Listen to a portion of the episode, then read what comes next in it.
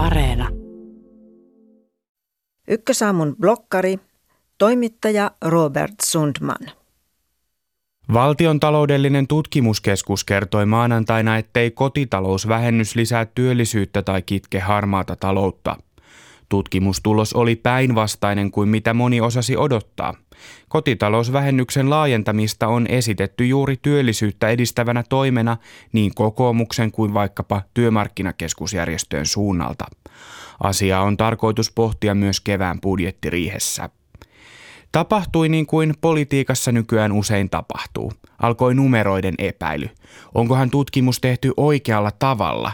Entä jos arkijärki tai oma kokemus tuottavat toisenlaiset johtopäätökset? Tietopohjaisesta päätöksenteosta on tullut politiikan teon ihanne. Tutkija Johanna Vuorelma kertoo, että politiikassa perustellaan ja oikeutetaan omia kantoja yhä enemmän nimenomaan tietopohjaisuuteen vedoten. Kannatamme tätä tai tuota, koska tutkijaryhmä päätyi samaan lopputulokseen. Sen täytyy siis olla järkevää. Politiikassa ei kuitenkaan ole kyse vain tutkitusta tiedosta, vaan myös ideologioista ja arvoerimielisyyksistä.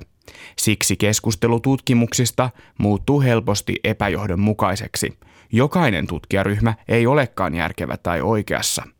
Etujärjestöt ja puolueet siteeraavat mielellään tutkimuksia, jotka päätyvät samaan lopputulokseen, jota ne jo aiemminkin kannattivat.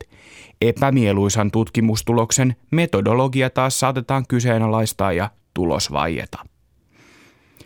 Käytäntö ei katso puoluekantaa. Se on tullut selväksi juuri työllisyyttä koskevassa keskustelussa. Antti Rinteen ja sittemmin Sanna Marinin hallitukset ovat sitoutuneet työllisyystavoitteeseen, joka taas on kytketty valtiovarainministeriön virkamiesten tekemiin arvioihin.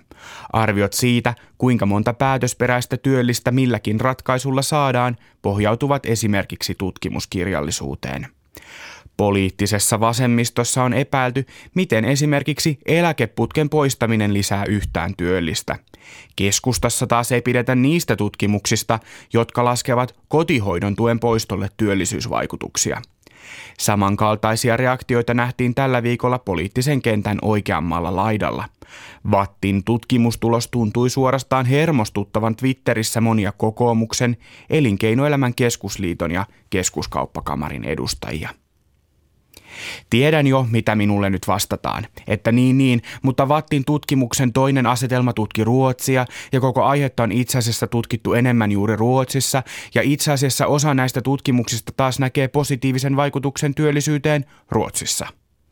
Yksi tutkimus harvoin onkaan koko totuus. Jos tutkimusta hieman säätää, lopputulos saattaa muuttua. Kun päätöstä tehtäessä tarkastellaan useampia tutkimuksia, kuva selkeytyy. Useiden tutkijoiden kuuntelemiselle ja monipuolisen näkemyksen muodostamiselle on helppo näyttää peukkua. Keskustelulla on kuitenkin myös toinen puoli. Mitä enemmän tiedosta tulee poliittisen kamppailun tärkein jakolinja, sitä herkemmin myös tiedon tuotanto itsessään saattaa politisoitua. Lopulta poliittisessa keskustelussa ei ole enää lainkaan jaettuja faktoja, vaan jokainen tuo pöytään omansa. Ja poliittista keskustelua on mahdotonta käydä, jos edes perusfaktoista ei päästä yksimielisyyteen. Asiantuntijat voivat antaa poliitikoille selkänojaa, viisautta josta ammentaa. Poliittista päätöstä ei kuitenkaan voi ulkoistaa laskukoneen tehtäväksi.